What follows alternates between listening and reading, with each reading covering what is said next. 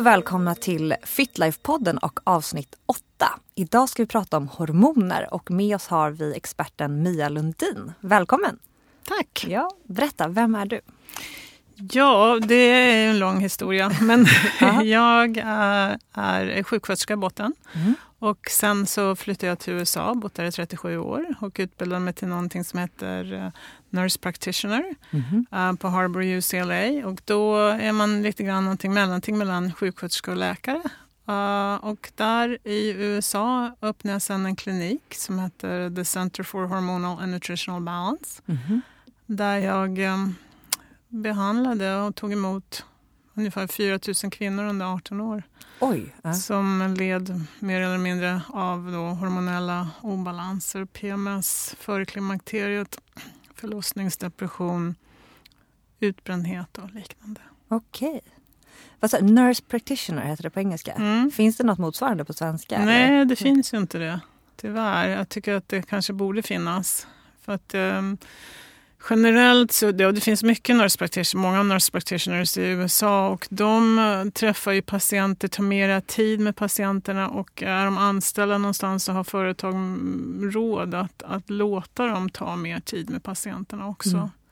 Men berätta, hur kom du, så att du bodde i U S A, hur, hur kommer det sig att du brinner så mycket för det här med kvinnohälsa och mm. kanske hormoner då just? Jo, jag åkte ju dit för att vara där ett år då. Ja, det var nittonhundraåttiofyra. Ja, jag född åttiofem. uh, jag skulle jobba där som, uh, på en intensivvårdsmottagning och hamnade i det värsta uh, Compton, värsta uh, området i Los Angeles. Så i alla fall jobbade där ett år och sen så träffade jag min man nummer två. Mm-hmm. Stannade och... Uh, utbildade mig då till nurse practitioner och under den utbildningen så fick jag barn nummer två också. Och efter ungefär tre till fyra månader efter mm. han var född så fick jag en fruktansvärd äh, förlossningsdepression. Mm. Och jag visste ju inte ens vad ångest och oro var innan dess. Jag hade ju liksom packat min resväska i ena handen och min sexåriga son i den andra handen och åkt mm. till U S A med en barnflicka. Men uh, det fick jag ju snabbt lära mig då vad det var och tänkte att herregud, vad är det här för någonting? Vad är det som händer med min kropp? Det här är inte jag. Uh, och tillfrisknade då det, uh, efter ungefär ett år och bestämde mig då att uh, vad är det som händer med kvinnors hjärnor egentligen? Hur påverkar våra hormoner, hormoner vår, vår hjärnkemi? Och började verkligen fokusera uh, på det och läsa allting jag kunde hitta och forskning. Och, och um, öppnade sedan den här kliniken då mm. i U S A där jag uh, fokuserade exakt på det. Och uh, efter då allt som jag har läst och, och forskat i och också lärt mig från det mesta faktiskt från patienterna mm. så, ja, så kände jag att det är nog dags att komma tillbaka till Sverige. Mm. För, alltså för det första bara tänka, de som inte vet vad en förlossningsdepression är, hur upplevde du din förlossningsdepression? Ja, bra fråga. Jo, jag började få sån här liksom adrenalinskjutsar genom hela kroppen. Och det kändes som, oj vad är, jag visste inte ens vad det var först. Och sen så blev det där mer panikångest, oro, um, rusande tankar, en hjärna som kändes uh, helt out of control.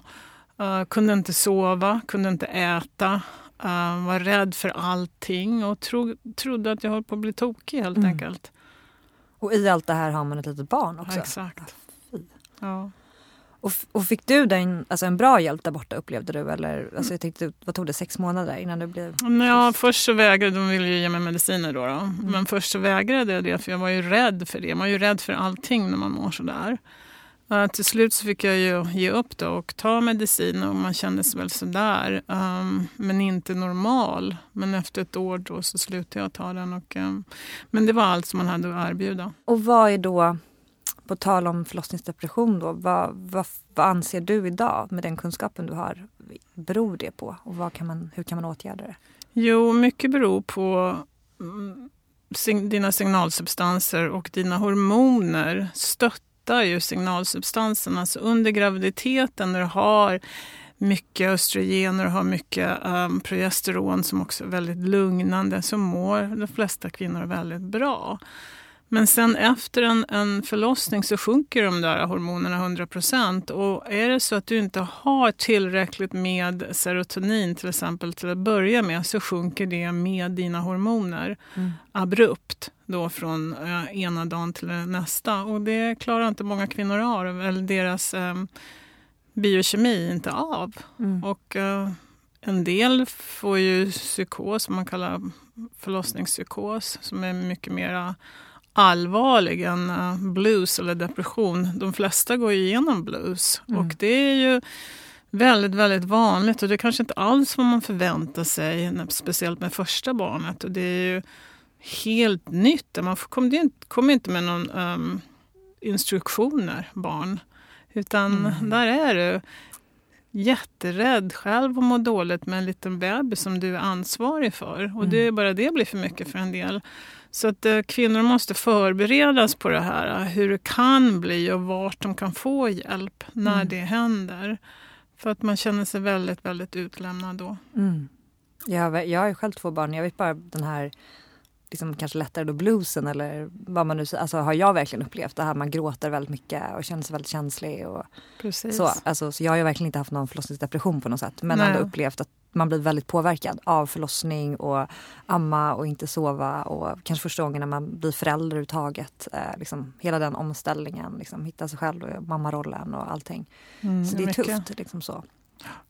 Men, men vad spännande. Så du kom hem till Sverige i alla fall. Eh, mm. Och har startat Her, HerCare heter det va? Ja, HerCare. Eh, och vad gör ni då?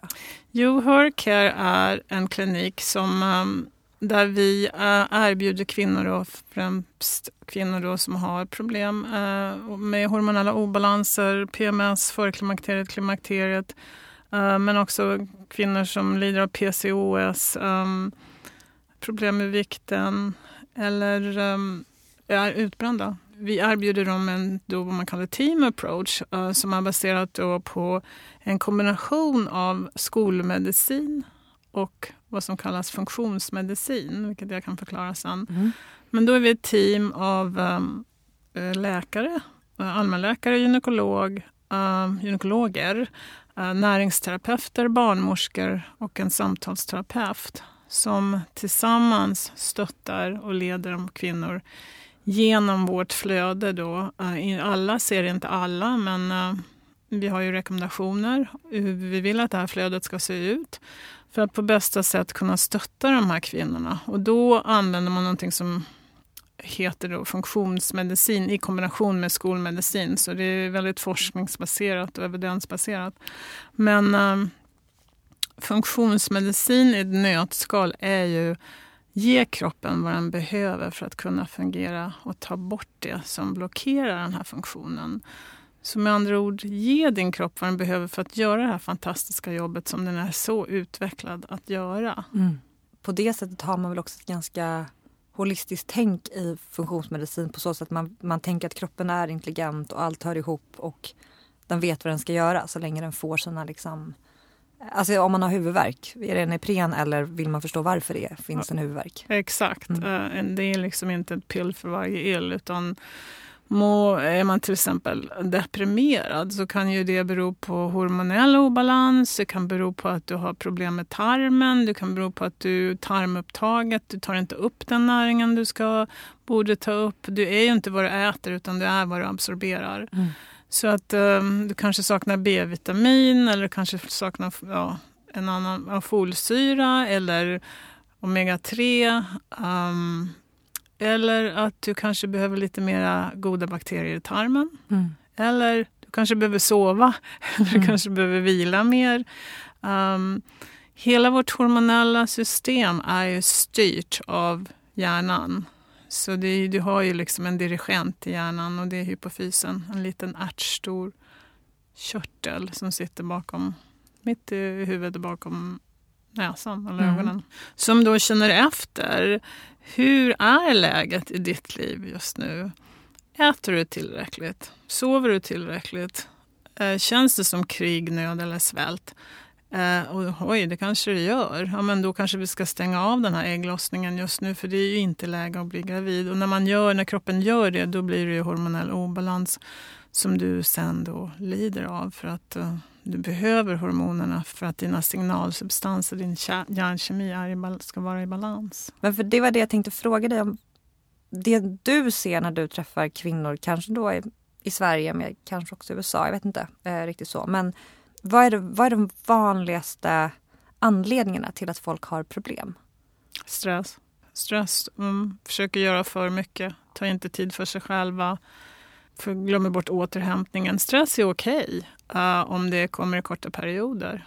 Uh, om man sen har återhämtning. Men det är det som vi glömmer bort. Mm. Så att det, det är helt klart den största orsaken. Är det emotionell stress då? Eller? Stress kan vara um, många olika saker. Stress kan vara obalans i um, tarmen.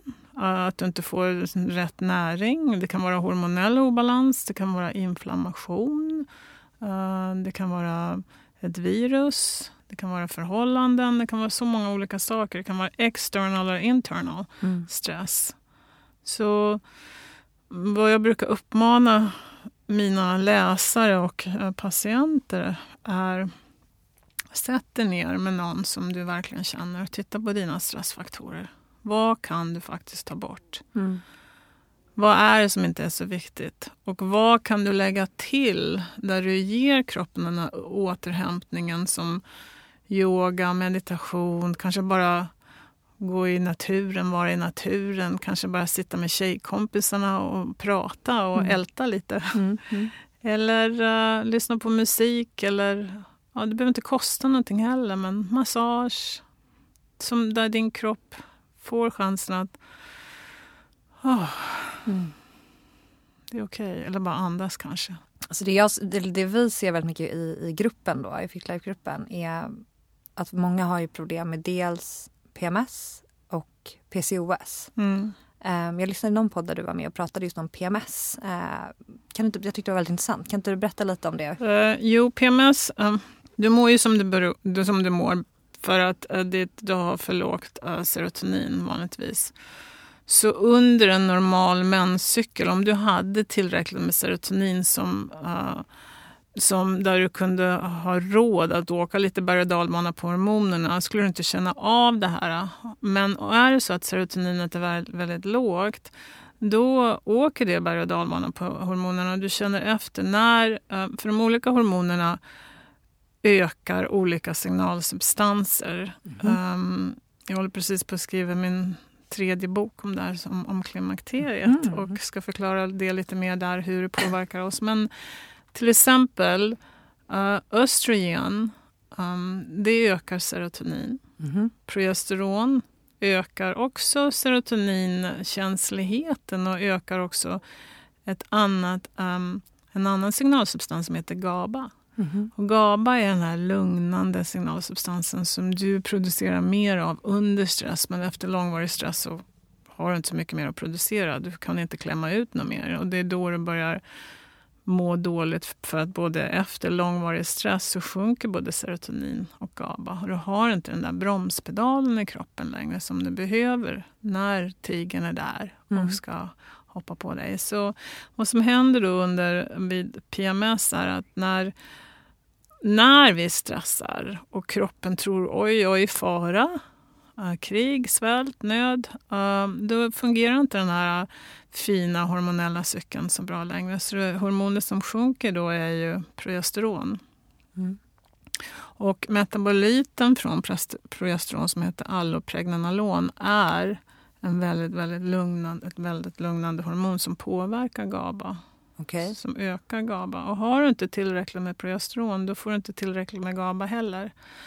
Därför sjunker det, och innan mensen då så mår man dåligt, och en del mår dåligt två veckor, en del bara ett par dagar, en del känner bara lite av lite grann, andra kan må fruktansvärt dåligt och vara suicidala innan mm. mensen en gång i månaden. Sättet som vi behandlar då P M S på HerCare, det är först och främst till varför säger din kropp ifrån? Varför är din dirigent, varför drar den ut kontakten? Varför producerar inte din kropp tillräckligt med hormoner?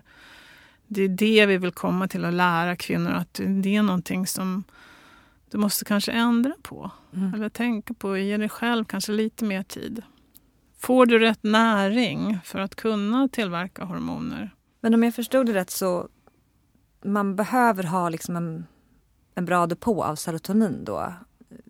Är det när man går in, alltså är det från ägglossningsfasen då? Eller är det egentligen jämnt så här, över hela cykeln? Eller över när... hela cykeln. Så de här medicinerna som man tar två veckor innan mens, S S R I-preparat som man tar två, två veckor innan mens, det, jag förstår inte vad man tänkte där riktigt. För att först och främst, om man nu ska använda mediciner, vilket vi inte, inte var ett första alternativ på HerCare, men och väldigt sällan, men uh, om man ska använda en S S R I-preparat så tar det ju faktiskt tre veckor innan de börjar fungera. Så it's not making sense att man ska ta det två veckor och sen sluta två veckor. Mm. Men uh, på svar, som svar på din fråga då, ja, så att progesteronet börjar, först så sjunker östrogenet mitt i cykeln och då kan man bli påverkad av det, och sen så blir man påverkad av progesteronet när det sjunker då uh, under den andra veckan, mm. eller den sista veckan ska jag säga, innan mm. mensen. Just det. Ja. För, för jag, liksom, jag har ju P M S i, i period, alltså det kommer och går skulle jag säga. Mm. Eh, och jag har verkligen försökt liksom, kartlägga och tänka de här gångerna när det blir som värst. Hur har mitt liv varit då? Alltså hur mm. har jag ätit, hur har jag stressat, levt och så.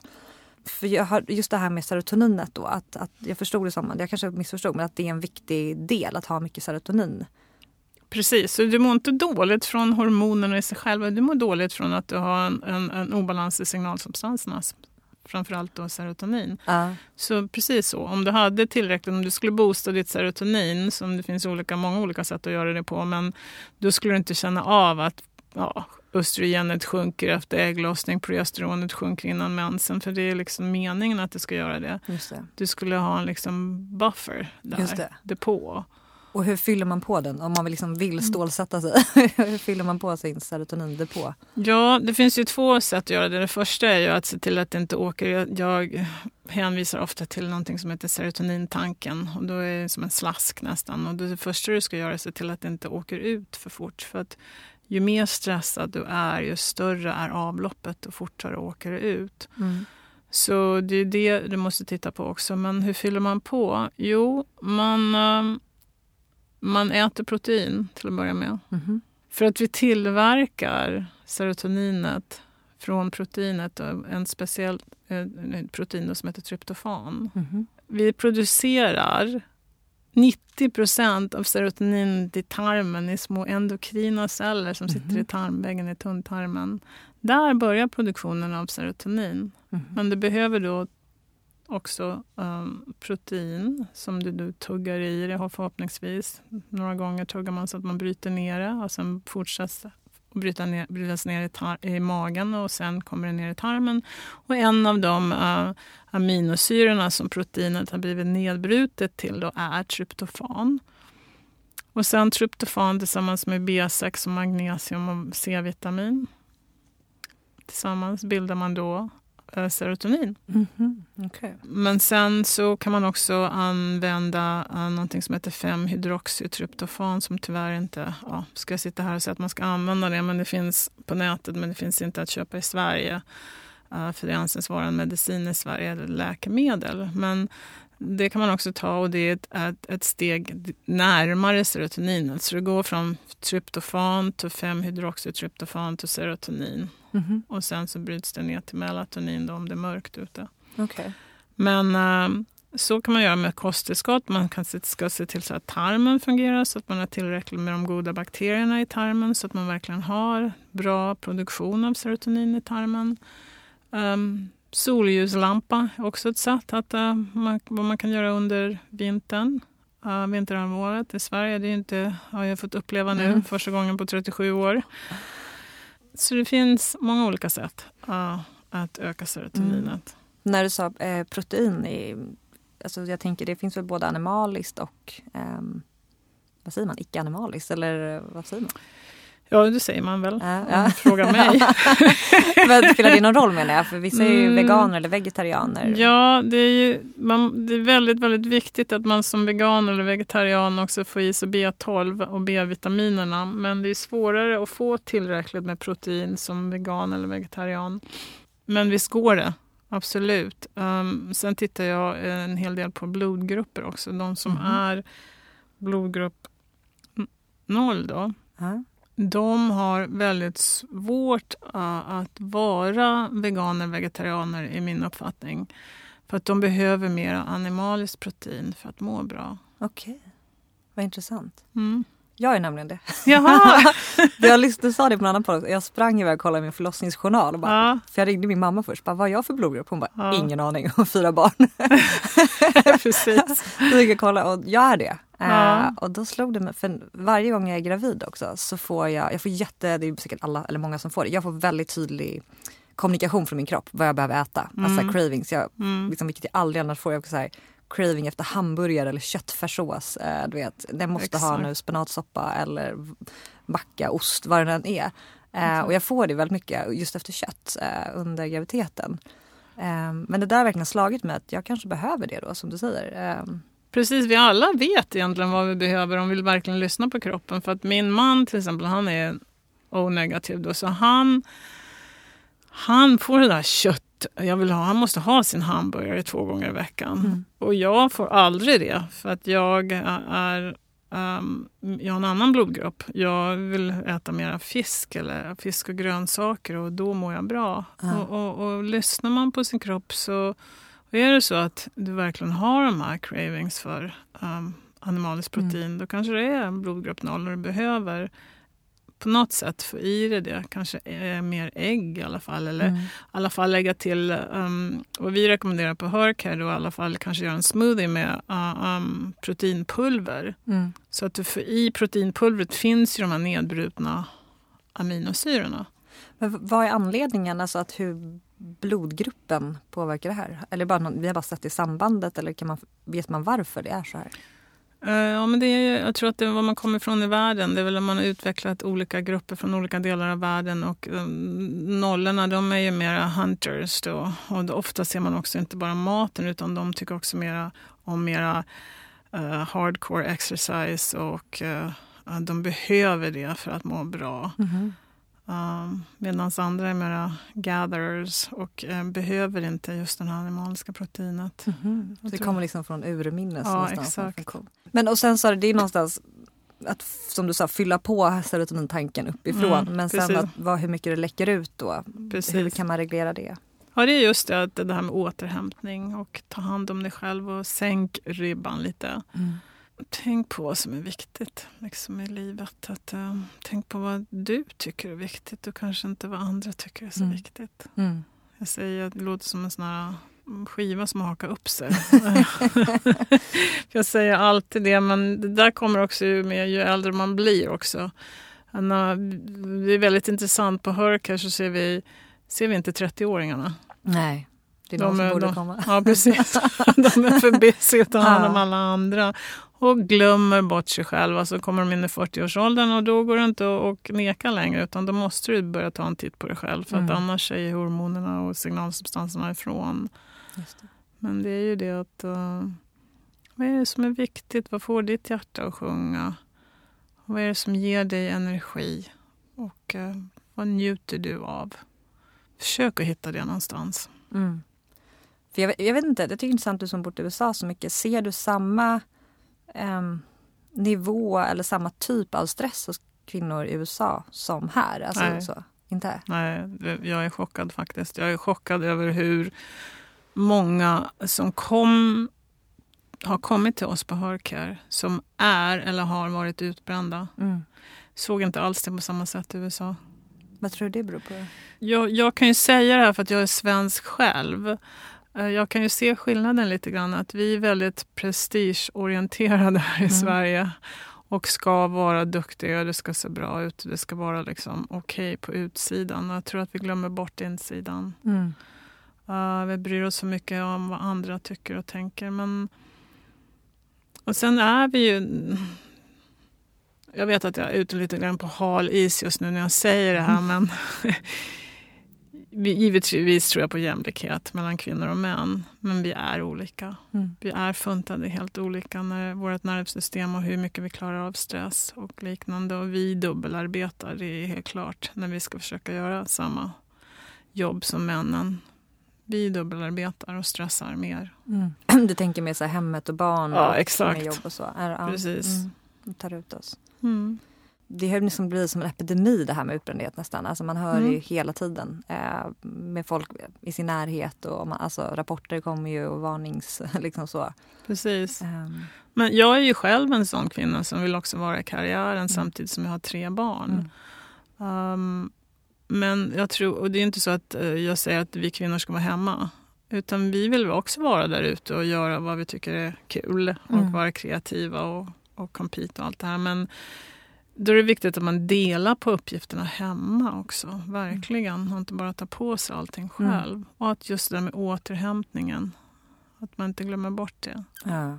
Jag kan bara se tillbaka på mig själv. Jag vet när innan jag hittade meditationen som har blivit mitt så eh, återhämtningsverktyg. Mm, ja. Eh, ja, det, det behövdes för att jag var, jag vet inte vad jag hade varit idag utan det. För att jag, alltså jag hade ju liksom svampinfektioner i flera år.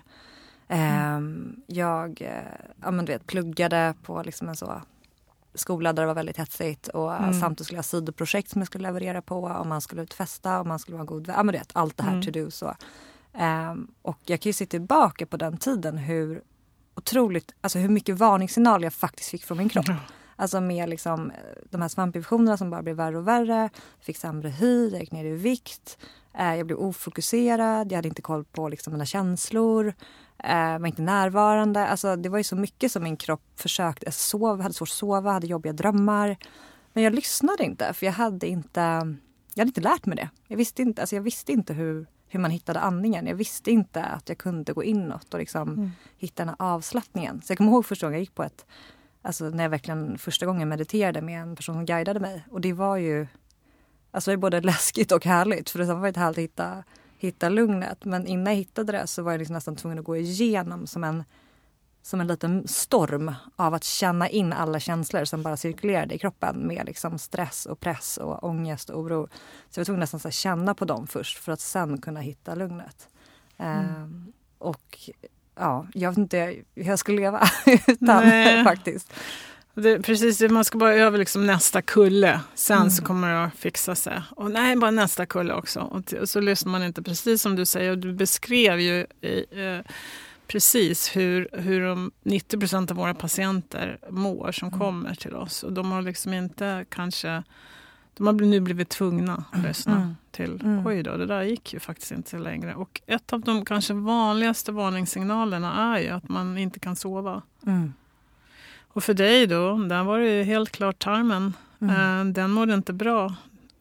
Och därför, det är där du producerar mesta serotoninet. Du hade inte tillräckligt med tarmbakterier, kanske inte åt rätt, mm. kanske inte tuggade maten nej, ens för att du hade så himla bråttom utan gud, bara sväljer ja. helt liksom. Ja, jag tryckte i sig frukosten på två minuter om ens det liksom, gud. Eller hur? Ja. Eller ingen alls mm. kanske. Ja, exakt. Men för mm. så blir jag också. När jag är stressad mm. så tappar jag hunger. Då kan mm. jag gå flera timmar för att jag kommer inte på att jag är hungrig ens liksom. Men P C O S då? Vad, har ni många sådana patienter? Ja, en hel del. Ja, för det, det tycker jag ser också så mycket i gruppen att många lider av. Vad är det? P C O S är väldigt komplext. Det involverar många olika system i din kropp. Men det ofta börjar resan så här. Du mår dåligt. Du är stressad. Du äh, använder upp ditt serotonin under stressen. När serotoninet sjunker så börjar du känna, få världens sockersug och väljer fel mat.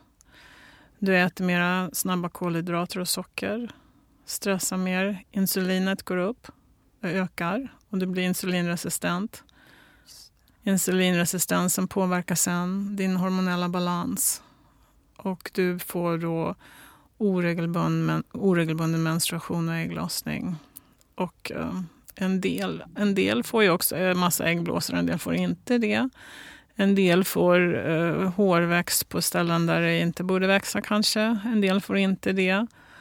Um, andra mår väldigt dåligt, men man ser ofta kombinationen av P C O S, um, obalans i signalsubstanserna, obalans i tarmen. Ofta har man autoimmuna problem, kanske som Hashimoto's, uh, sköldkörtelproblematik, um, I B S. Mm. Så man måste, där måste man verkligen titta på hela dig. Mm. Och titta på, nu bygger vi grunden här först. Nu ser vi till att din kropp får den näring den behöver. Nu ser vi till att din tarm fungerar. Nu tar vi bort inflammationen. Nu ser vi till att du får tillräckligt med serotonin så att du inte mår så dåligt och bara äter socker eller kolhydrater. Och uh, guess what? Då kroppen tar hand om resten. Mm. Så liksom de där lite livsstilsfaktorerna runt omkring är ganska, gör väldigt mycket då? Eller? Ja, absolut. Och, men också att man får bra terapi av en näringsterapeut som är utbildad i funktionsmedicin. Mm. Så att man ger kroppen exakt det där vad de behöver och tar bort det som inte borde vara där. Och att man också kanske... Ja, vi, vi, vi tittar liksom på många olika bubblor. Vi har en liten bild som vi visar alla patienter och det är bubblor som sitter ihop lite grann. I de bubblorna då så står det, i en bubbla står det signalsubstanser, i en annan tarmhälsa, i en annan stress, en annan sköldkörteln, um, i en annan binjurarna. Och, um, så att de där alla påverkar varandra, så vi tittar på alla bubblorna. Mm, okay. För det var det jag tänkte, för, alltså, finns det några sådär... Om man sitter och lyssnar nu och känner av att ja, men jag har en del P M S eller jag har P C O S. Eller man bara vet att så här, jag har liksom obalans. Mm. Vilka är dina, liksom, dina bästa generiska råd som liksom, man kan börja med? Ja, det är alltså att åka på semester till Bali i tio veckor. Det har ju alla råd. Det är bara att göra. Det är det man drömmer om när man sitter där och mår skit. Jättebra. Ja, åka... Äh, Åka på semester i ditt eget vardagsrum och börja kanske dricka proteina shakes på morgonen och slänga i ett ägg också. Mm. Nej, men minska stressen, se till att du får tid för dig själv, se till att du äter tillräckligt med protein, se till att din tarm mår bra, att du har tillräckligt med tarmbakterier, att du kanske tar bra probiotika. Um, Uh, att du äter riktig mat och att du tuggar när du äter. Att du sover. Att du ser till att du går och lägger dig på kvällen och att du verkligen sover sju till nio timmar mm. varje natt. Då har du en bra start där. Mm. Det där börjar. Mm. Vi behandlar ju många kvinnor i klimakteriet också och det... Det här med klimakteriet, det är ju det är så mycket som händer i, i din kropp när du går igenom det här, eller i ditt liv. Och det där är inte några femton minuters besök på en vårdcentral eller hos en gynekolog. Du har mycket saker du vill fråga om och få information om, och fördelar och nackdelar, och varför mår jag som jag gör och hur skulle jag kunna må? Är det farligt att ta hormoner? Nej, med de hormoner vi har idag så är faktiskt risken större att du blir sjuk om du inte tar hormonerna. Så är det faktiskt. Men vilken svensk kvinna vet det idag? Mm. Det är inte vad du får höra. Du får, det att det, du får höra att det är naturligt och det är farligt att ta hormoner. Mm. Du får bröstcancer då. Men så är det inte idag med den, den rätta typen av hormon. Men hur, det tycker jag är lite intressant, för... Det är ju allt det här med liksom så mycket tabuämnen. Alltså allt ifrån underlivet till eh, inte kunna få barn, P C O S, P M S. Så. Men även, mm. jag upplever att det också finns ett tabu kring klimakteriet lite grann. Att det är liksom inte någonting man riktigt pratar om och sådär. Mm. Vilket jag verkligen hoppas kommer förändras. För har man inte varit där så ska man ju dit eh, så småningom. Precis. Va, va, vad händer i klimakteriet? Jag, jag håller på att skriva klimakterieboken mm. nu. Så det är väldigt intressant. Jag håller verkligen fördjupa mig i det också. Det är så himla kul att skriva. Men um, vad som händer då är ju att halvvägs genom livet så försvinner de hormonerna som gör dig glad och lycklig och får och känna dig som kvinna. Mm-hmm. Det är vad som händer. Medan mm. männen har ju sina livet ut. Mm. Och vi är ju fortfarande liksom mitt i kanske karriären, eller ja, barnen har flyttat hemifrån, eller ja, vi har tid nu att göra vad vi vill kanske mer. Och då ska man ha, då försvinner östrogenet som ser till att du både kan sova, kommer ihåg saker och ting och eh, känner att ha lite joie de vivre, så att säga. Mm. Uh, aha, vad var meningen med det då? Nej, men jag är inte redo, eller jag är ju way past klimakteriet, men eh, jag var då definitivt inte redo att, att sätta mig liksom runt elden, om man säger så, och knyppla. Nej. Nej, så att eh, då sjunker ju, först, först och främst så, i, så försvinner ju progesteronet då under förra klimakteriet, och sen i klimakteriet så eh, försvinner också det mesta av ditt östrogen. Mm. Och båda de då som supportar dina signalsubstanser sjunker, och gissa vad som sjunker då också? Signalsubstanserna. Mm. Mm. Så att eh, om då sjunker dopaminet som gör att du känner att du har motivation och livslust och ja, har lust att göra saker och ting, och eh, samtidigt så sjunker progesteronet som gör att du kanske hittar lugnet och, och eh, Känna, känna att du kan sova på natten, att du inte känner dig orolig och inte har en rusande hjärna. Och det blir ju lite kaos. Ju fortare det där går, ju sämre mår man. Så de här stackars kvinnorna då, som har till exempel hysterektomi där man också opererar bort äggstockarna. Där är det ju overnight så att säga, försvinner då dina hormoner. Och de mår ju fruktansvärt dåligt om de inte får hjälp och rätta mm. hormoner. Samma de som går igenom för tidigt och klimakterium, och det är väldigt få, jag tror det är tre till fyra procent som går igenom det för tidigt, och det är ju genetiskt då. De mår också väldigt dåligt och får ofta inte hjälp. Så att det gäller att komma in med rätt hormon vid rätt tidpunkt i förklimakteriet då, som är ja, den här övergången om man säger så, den kan ta tio till femton år. Mm-hmm. Och tidigare var det ju så att ja, du, du är inte i klimakteriet förrän du inte haft en mens på ett år. Alltså då kan man ha lidit då femton år innan. Mm. Mm. Så därför är det viktigt att känna till att det faktiskt finns, finns något som heter förklimakteriet också. Där, o, där dina hormoner är väldigt kaotiska och oregelbundna, och där mår kvinnor ännu sämre. Mm. Då är det oro, ångest, um, panikångest, kan inte sova, vallningar. Uh, och då är det oftast då progesteronet som har börjat sjunka. Sen uh, när du kommer in då i klimakteriet och östrogenet försvinner också, då blir det mer den här lite klumpen i halsen, ledsen, gråt, mild. Har liksom ingen lust längre. Mm. Ja, nu är det många som går igenom klimakteriet och inte mår så, måste jag säga. Så du behöver inte sitta där och se vettskrämd ut. Gud, vad som väntar. Nej, men det jag tänker som är intressant att veta är att du sa att det kan vara upp till femton år som förklimakteriet är. Ja. Men vad är det, ser du något så här, ja men det här brukar vara snittet ungefär. Är det fem år eller två år eller åtta år eller? Ja, skulle du säga fem år. Mm.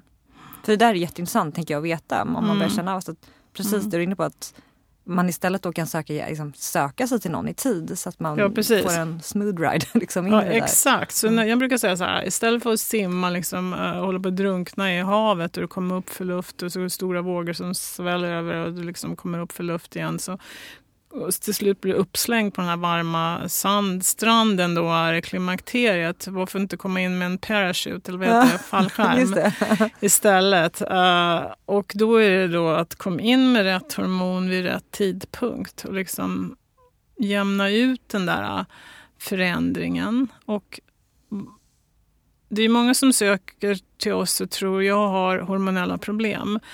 Men har du regelbunden mens och blöder ungefär lika mycket som du alltid har gjort, då är det inte hormonellt, utan det har mycket med signalsubstanserna att göra istället. Om du mår som du gör under en viss tid av cykeln eller um, under större delen av cykeln.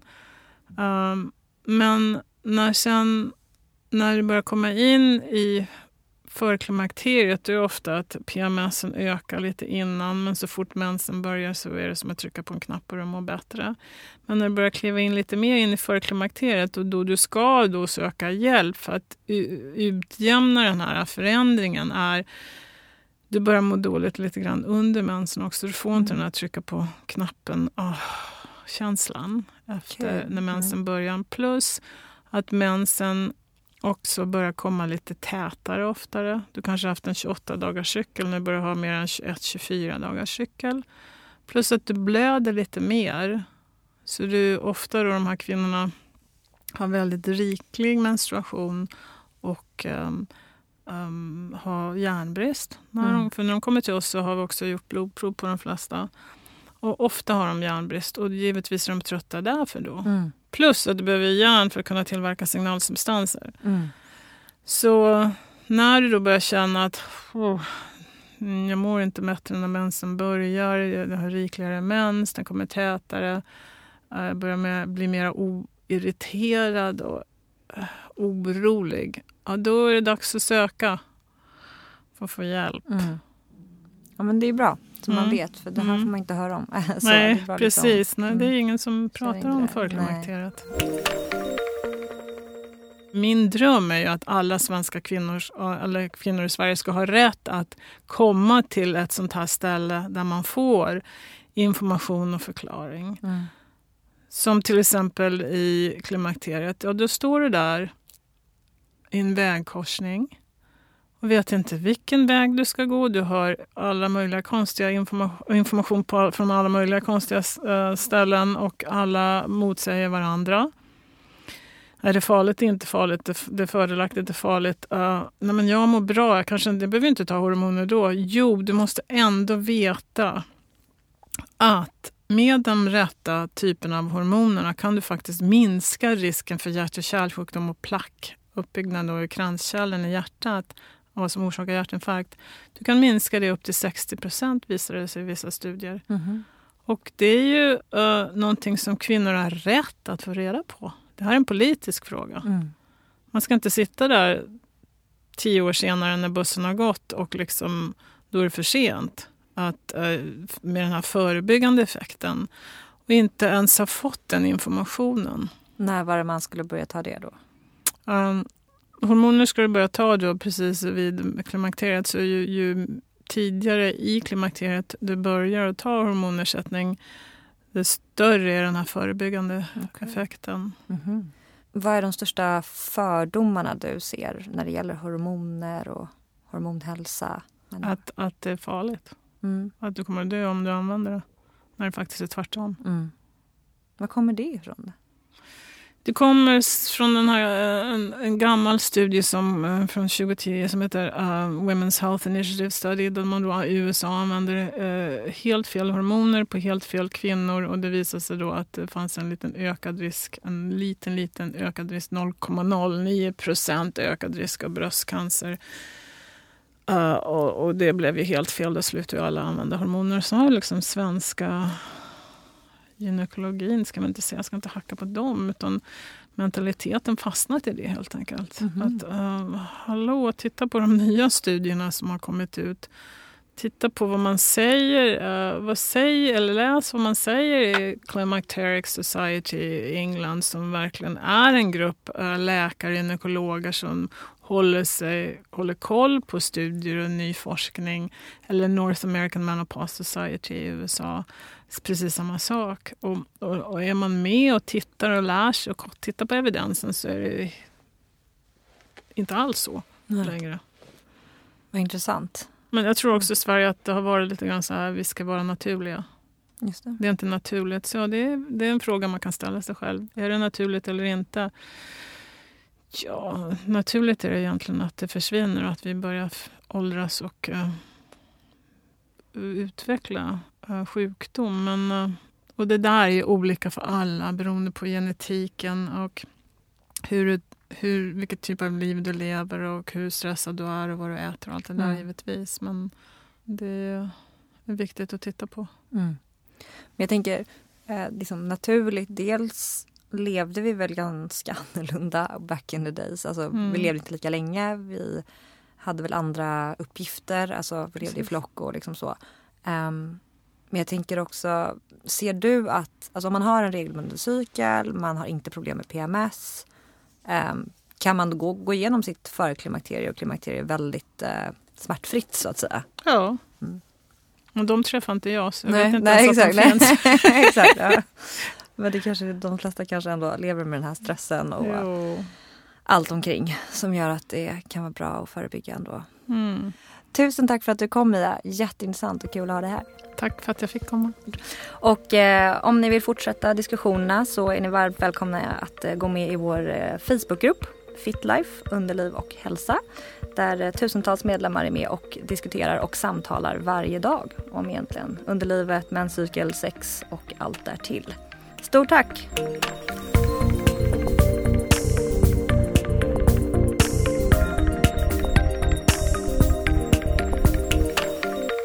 Det här programmet görs på Beppo. Beppo. Beppo. Beppo. Beppo. Beppo. Beppo punkt se